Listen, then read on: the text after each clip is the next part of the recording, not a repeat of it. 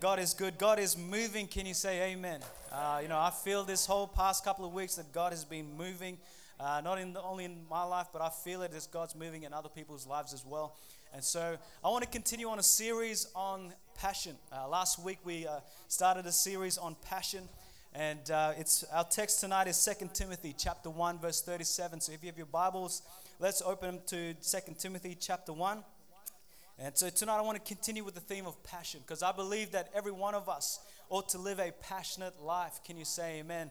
There's nothing nice about a boring, dull Christian. Oh, come on. There's nothing nice about someone who just doesn't have the victory. I mean, come on, we serve a God of victory. Come on, we serve a God that overcame the enemy, defeated death and the grave. We ought to be excited about Jesus Christ. And so I'm talking about passion these next couple of weeks to stir a passion within your soul, to stir something within you that even though what's happening outside, listen, nothing in here, we ought to have this burning desire, this passion that says, you know what, God, I want to do more for you. God, I want to submit myself to you. God, I will do, I'll do anything for you. Come on, that's got to be a heart's desire. Just like John the Baptist, Oh, I must decrease. God, you must increase. This passion within our souls, this passion within our hearts to say, God, empty, rid of me. I want to be filled with more of you. Can you say amen? And so, passion. Last week we delved into the true meaning of passion. How many can remember the meaning of passion? You know, most people, yeah, Hemi, what, what do you think? What do you think it is? Can anyone just shout out? Yeah, yeah, to suffer, to suffer. And so, most people refer to passion, they use it with this strong emotion, reflecting this intense desire or this boundless sense of enthusiasm. Whereas the real meaning of passion, which is what Hemi just said, is a willingness to suffer for what you love. If you're making a note, write that down. The real meaning of passion, and if you were to um, Google it in uh, right now, passion, the first meaning, it'll come up, it'll bring up the example of the passion of Jesus Christ. And here it is the definition that changed my perspective on passion was the fact that our Lord and Savior Jesus Christ had this passion, this willingness to suffer for what he loved. Hebrews chapter 12, verse 2. Listen to this. Looking unto Jesus, this is the author and finisher of our faith, who for the joy that was set before him endured the cross I mean, he endured the cross, this, this uh, arduous, this painful experience, uh, getting whipped, getting uh, mocked, uh, both physically and also mentally as well. He endured the cross.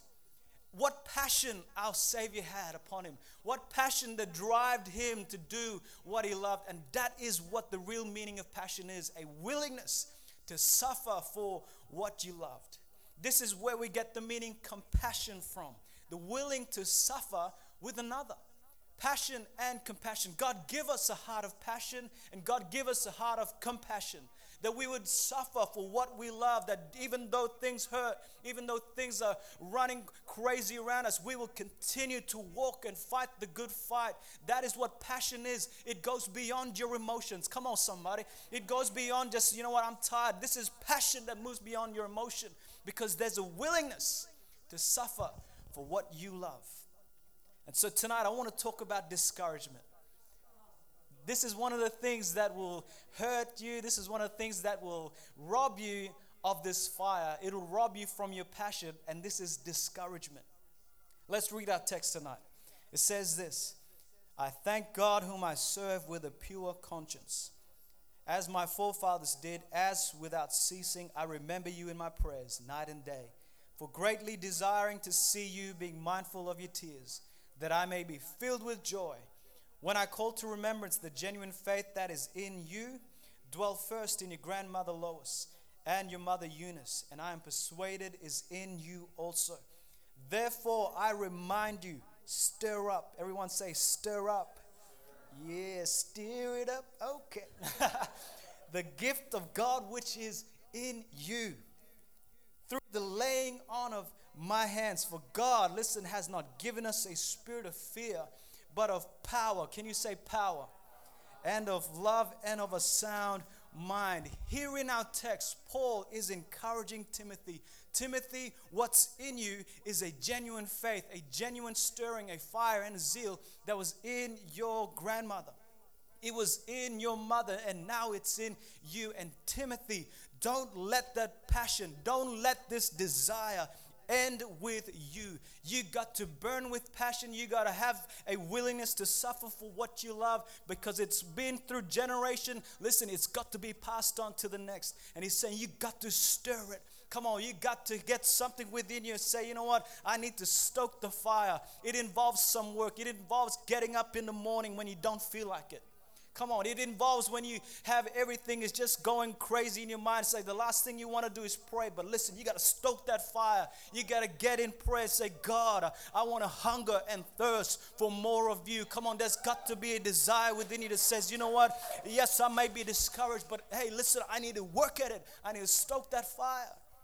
And so he's saying, he's saying, stir it up Stir up the gift because there's discouragement. Stir it up because there's bad news. Biden just got him. Uh, stir it up. Listen, you got to stir up the gift that's within you. We need to be on fire for God. Can you say amen? I mean, we need to be ablaze on fire for Jesus Christ. Come on. Just last week, get this right. Just last week, I was cooking some barbecue. I was I was cooking some barbecue, and uh, you know my boss gave me this brand new. Uh, you know, this barbecue where you have to cook it with coals. And I'm thinking, you know, you, you, this is not the gas. This is, all right, you got to light these coals up, and it takes time. It takes a lot of patience. And I'm like, I'm waiting for these coals to burn. I'm waiting for this thing to get going because I'm hungry. I'm like, man, I marinated these chicken wings for like how long? and so I'm waiting there. I got Layla, like, Layla, this is how you do it, right? Okay, this is get the rocks. Yeah, I'm teaching you. I was like, you know what? Yeah, this fire. You know, I was like, come on. and so I'm, I'm waiting, and so I see this, you know, this glow at the bottom. I'm thinking, oh man, it's not, it's not happening. So what do I do? I do what every awesome barbecue enthusiastic do. you, you grab some petrol. I can't believe I'm sharing this right now. so what do I do? I, I thank goodness my little kids weren't watching. I grabbed a bit of this little, little sippy cup and I just went and I poured a little bit of, you know, over the top of the coals. And guess what happened? Boom. It went on fire. But not only did it catch on fire, but the cup that I was holding caught on fire. And then in my reaction, I was like, whoa. And this thing came on me, man. My hair was on fire. my arm was on fire. I'm like, I'm, I'm trying to play cool, but there ain't no time to play cool, man. It's like, ah! so I'm like, I'm jumping around. I look like a crazy PNG guy on the balcony, hey, doing some sort of fire dance or something. It's like, but man, I'm telling you, I was on fire. I'm like, I had to take things off. And I'm saying tonight, listen, we need to be on fire for God. Not like what I did, but spiritually, we need to be on fire for God. Come on now. I'm telling you, because uh, if we're not on fire, guess what? There's other things that will be on fire. We'd be burning with passion for the desire for lust. Come on. There's other things that would burn inside of us that take us away from the passion for God. There's other things that burn within us that say, you know what, man, we should be out there in the clubs. Oh, this burning desire to be with someone, this burning desire to get with somebody, this burning. Listen, if we're not burning for God, we're burning for something else. That's why, Timothy, you got to stir up the gift that's within you. You got to make it ablaze. You got to get on fire. And Timothy, he's saying, he's encouraging him listen, your faith, it's got to be active, it's got to be fervent, it's got to be enthusiastic. This fire, listen, are you willing to suffer for what you love? Are you willing to walk the narrow path? Amen. Where it's not 50 50, but 100% for Jesus. Are you willing to suffer for what you love, which is heaven?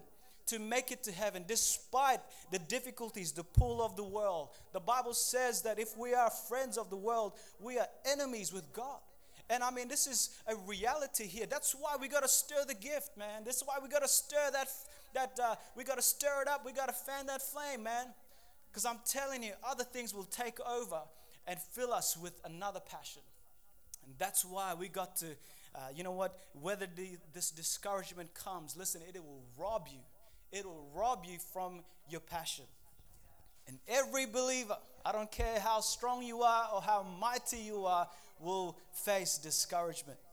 The dictionary meaning of discouragement means to deprive of confidence, hope, or spirit, to dishearten, to distinguish courage.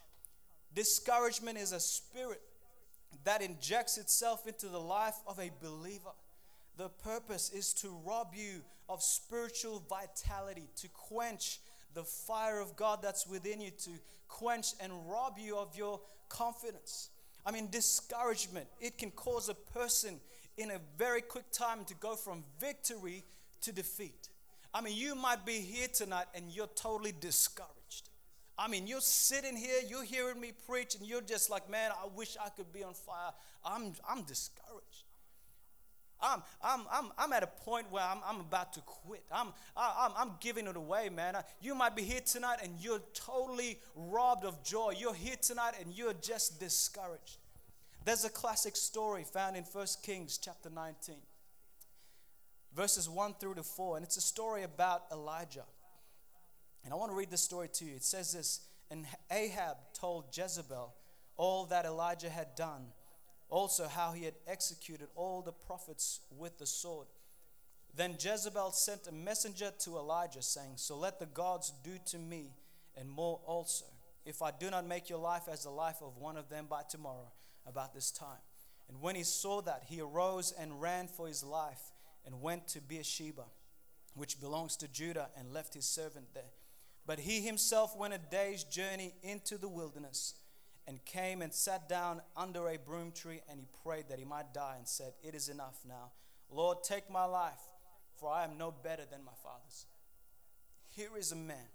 He's like, Man, I, I just can't do it anymore. This, you know what? Uh, I'm, I'm going to get killed. My life is under attack right now. I, I just, you know what? God, take my life.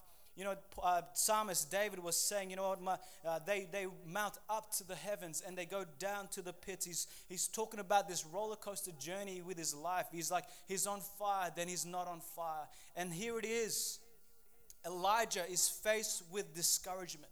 He's robbed, he's been robbed of this vitality and this passion. And this is exactly what happens to him. His faith is gone, his power is gone, his energy is gone. He's drained, he's tired, he's fatigued. There's no faith. He's lost his passion. And one of the main reasons in the story is because of discouragement. It's discouragement and fear. I mean, fear. Someone said this fear imprisons, faith liberates.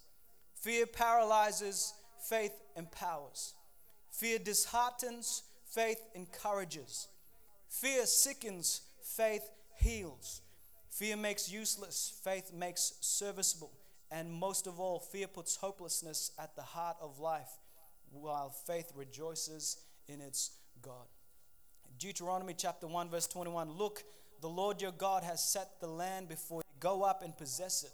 As the Lord God of your fathers has spoken to you, do not fear or be discouraged. He's saying, listen, you can enter into your promised land. You can enter into all that God has purposed for your life. And he says these words do not fear or be discouraged.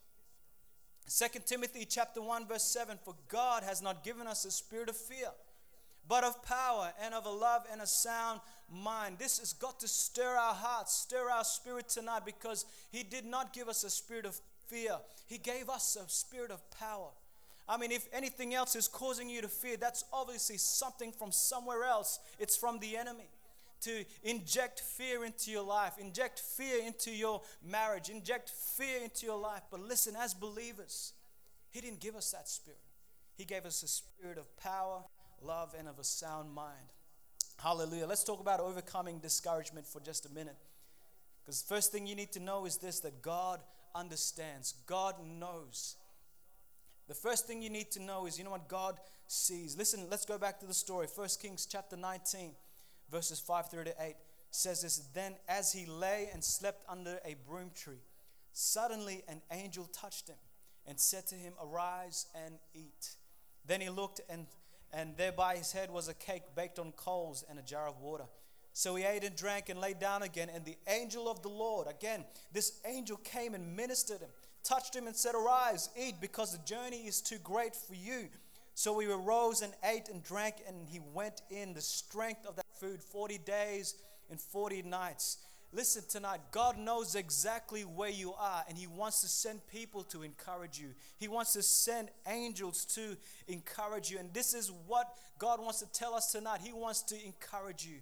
If you're here tonight and you're discouraged, listen, God knows. God knows exactly where you are and He wants to encourage you. This is why the worst thing to do when you're in discouragement is to get alone. Can you say amen? The worst thing you could ever do is isolate yourself. Because Proverbs chapter 18, verse 1 talks about this. It says, A man who isolates himself seeks his own desires and he rages against all wise judgment. You see, that's why the Lone Ranger, listen, he needs to be surrounded with other people. Listen, if you're alone and you're just going through life, listen, don't seek your own desire. You need to seek God. You need to be around people who are wise and have, will be able to help and encourage you and cause you to stir up the gift that's within you. How do you overcome discouragement? Go back to Revelations. Revelations chapter 2. How do you overcome discouragement? Go back to your first love. How do you, uh, you know what, reignite that passion and the zeal again? Go back to Revelation chapter 2. Jesus writes to a church and says, I see all your good works. I see everything that you're doing. Amazing. Wow, great. But listen, you're missing something so important. You're missing your first love. And he says, Go back to where you've fallen. Repent of the first works and do the first works again. Listen, if you've lost the passion, you got to go back to the place. You got to go back to the place where you lost it, and you got to go back to the place where you remember what was it like when I first got saved. I mean, can you think about the moment when you first walked into a church and you got saved and you gave your life to Jesus, and there was this passion within you that you just wanted to tell someone else about Jesus? I mean, there was a passion within you that says, Man, I, I, I don't know what to do. You're trying to explain it to your friends or your families, but you just can't seem to get the words out. You know what I'm talking about? it's like, man, you know what? Hey, I can't explain it. You got to experience it because there's a passion in you when you first got saved. And listen, when you, you know what? When you're in the Christian journey for so long, you can get to a point of discouragement. You can get to a point where you just dry. But this is why we got to go back to our first love we got to go back to Christ. What was the thing that you did when you first got saved? You love to pray. You love to read the Bible. You love to go and witness and stand on the street and street preach and say, Man, I used to be this, but God saved me. I'm telling you, we need to get back to the first love and do the first works again because this is how you're going to overcome discouragement. And the last thing to get back and overcoming discouragement is to do what you're called to do. Do what you're called to do. Timothy was encouraged to stir up that the gift that he had received. I mean, there's something in you that God has put in your life.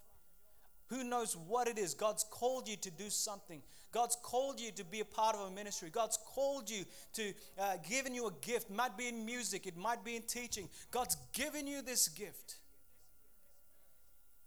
But listen, to overcome discouragement, you got to do what God had called you to do. Because we can be doing all these other things and it might seem good, but all of a sudden it just dies down because we're not doing what He called us to do.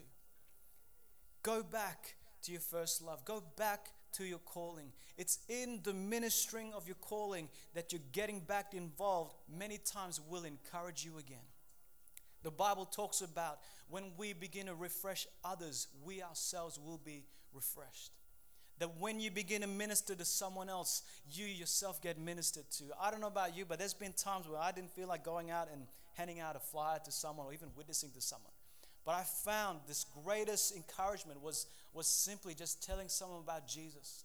I just went out one, uh, one night by myself. I used to work in the city, and I was so discouraged. I went out by myself into the city, and I just decided to street preach, you know, to share my faith, and then I decided to witness to one person. And I found after that night, man, I'm telling you, I was like, something within me just, it just, it was like the, the shackles were off. It was like uh, God had broken something in my life because I stepped out in, in faith, not fear. I stepped out in willingly, knowing, you know what, God, I want something to happen again. What, what was it? What has God called us to do? I remember, uh, you know what, getting involved in ministry, becoming a backup singer and getting involved in, in this ministry. And I was like, you know, sometimes I'd get tired, but I was called to do it. And I found the greatest times where God would refresh me was in my position. Listen, you got to get in position. You got to get into a place where it's like, you know what, God, you've called me to do this. I know you'll provide that refreshment for me. Because Jesus says, you know what, everything comes back to our relationship with Christ. He calls this VIP invitation come to me, those who are weary, those who labor and are heavy laden, and I will give you what? Rest. I'm telling you, we are so discouraged, but listen, we're going everywhere to boyfriends, to nightclubs, to alcohol. The last thing we do is ever go back to Jesus, but Jesus is calling out, Come! He's calling out, Come to me. You're tired, come. But man, we're playing la la la la la. It's like, nah, man, we need, that's why we got to be humble. Humility, put down the pride and ego. Come on. I mean, humility to say, you know what, you're right, God. I, I, man, I need to come to you, Jesus. Because it's in the coming to Christ that He's able to refresh us again. And it's in that relationship with Jesus. No wonder Jesus writes these letters to all the churches in Revelations and says, You've lost your first love. Come back. Come to me. He's calling again. Listen, to overcome discouragement has to start at back at one. Brian McKnight sang it. It starts back at one. Yes. God's prescription to Elijah's discouragement was to get back to his calling. Listen to what, um, what he says. God speaks to Elijah in 1 Kings chapter 19, verses 15 through to 18. Listen to what God says to him. Then the Lord said to him, Go return to your way to the wilderness of Damascus, and when you arrive, anoint Hazael as king Verse 16 Also you shall anoint Jehu the son of Nimshi as king over Israel, and Elisha the son of Shaphat of Abel Meholah, and anoint as prophet in your place. Verse 17 It shall be that whoever escapes the sword of Hazael, Jehu will kill. Whoever escapes the sword of Jehu, Elisha will kill. Yet I have reserved 7,000 in Israel, all whose knees have not bowed to Baal, and every mouth that has not kissed him. Listen, what he's talking about is he's returned to his calling. That he went out and began to anoint these people, listen to God, and he get back to his calling. He was able to now be refreshed because he was doing what God had called him in the first place. Listen, for us to be, to overcome discouragement is to take our eyes off ourselves and put it on someone else. Uh, you find very quickly your problems don't weigh up to someone else's. And when you begin to minister to someone, when you lend a listening ear without trying to giving an answer, when you just listen, I'm telling you, you will be like, man, I, my problems, whew, ain't, ain't nothing compared to you. And that's why we minister to people. It's true when we minister, he who waters himself shall be watered himself. I'm telling you, it's through the ministering, it's through the serving, it's through uh, doing uh, the first things first, going back to our first love. It's there with this relationship with Jesus. There, our hearts are now being stirred with this fresh fire, fresh zeal. I encourage you, go and minister to someone else. Psalms 23, and I close with this verse The Lord is my shepherd, I shall not want. He makes me to lie down in green pastures, He leads me beside the still waters. He restores my soul. Aren't you glad that God is able to restore your soul? He leads me in paths of righteousness for his name's sake. Restore means to bring back to a state of health, soundness, or vigor. I'm telling you, he is the God of restoration. He is able to restore your soul. Hallelujah. Let's bow our heads tonight in a word of prayer. Simple message tonight overcoming discouragement. Remember, the real meaning of passion is a willingness to suffer for what you love. Jesus was the example himself. He modeled passion, passion of Christ. That's why they came out with the movie, The Passion of Christ. He had this willingness to suffer for what he loved. Listen, this is what passion means, and that's what I pray for every single one of us. God, give us a burning desire, a passion that's not just uh, an emotion, but there's something within us, a conviction that says, you know what, even if it hurts, I'll serve. Even if it requires work, I'll serve. I'll I'll minister. I'll I'll go out of my way to help someone. Not not just to get a recognition, but to help someone. That's passion and that is compassion. God help us to be a church that have this real sense of passion that moves beyond emotion. Amen. Hallelujah. You're here tonight. I want to give an invitation. Maybe you're here in this place and your heart isn't right with God. I want to ask you the question. The Bible tells us that it's appointed for man to die once and then comes the judgment. So here's the question Where will you go if you were to die tonight? I mean, you think about that for just a minute. If you were to die in your sins and you stand before God on judgment, where would you spend eternity? It's heaven or hell. Jesus spoke more about hell than he did with heaven. Eternity, Jesus spoke about heaven. He goes to prepare a place for us. I want to ask you again where will you spend eternity, heaven or hell? Maybe you're here tonight and you know your heart's not right with God. You know you're living in sin. I want to encourage you, humble yourself tonight and just come to Jesus. Let Him give you eternal life. Jesus, in His great love, He died on the cross. For God so loved the world that He gave His Son.